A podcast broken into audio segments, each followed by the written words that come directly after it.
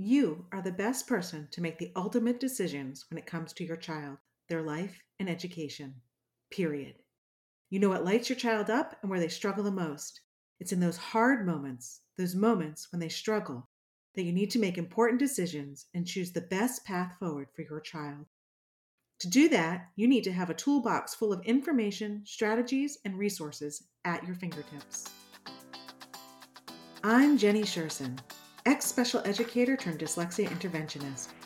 It wasn't so long ago that I too was overwhelmed by balanced literacy versus structured literacy, education speak, and everything in between.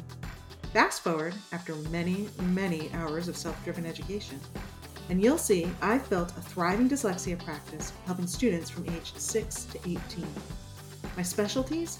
Working with the quote unquote difficult, almost always 2E student, and breaking down the complexities of dyslexia into everyday language strategies and action steps. Think of this as your one stop dyslexia shop. If it'll help you find a way to support your child through their dyslexia neurodiverse journey, we'll dig into it. Let's get started.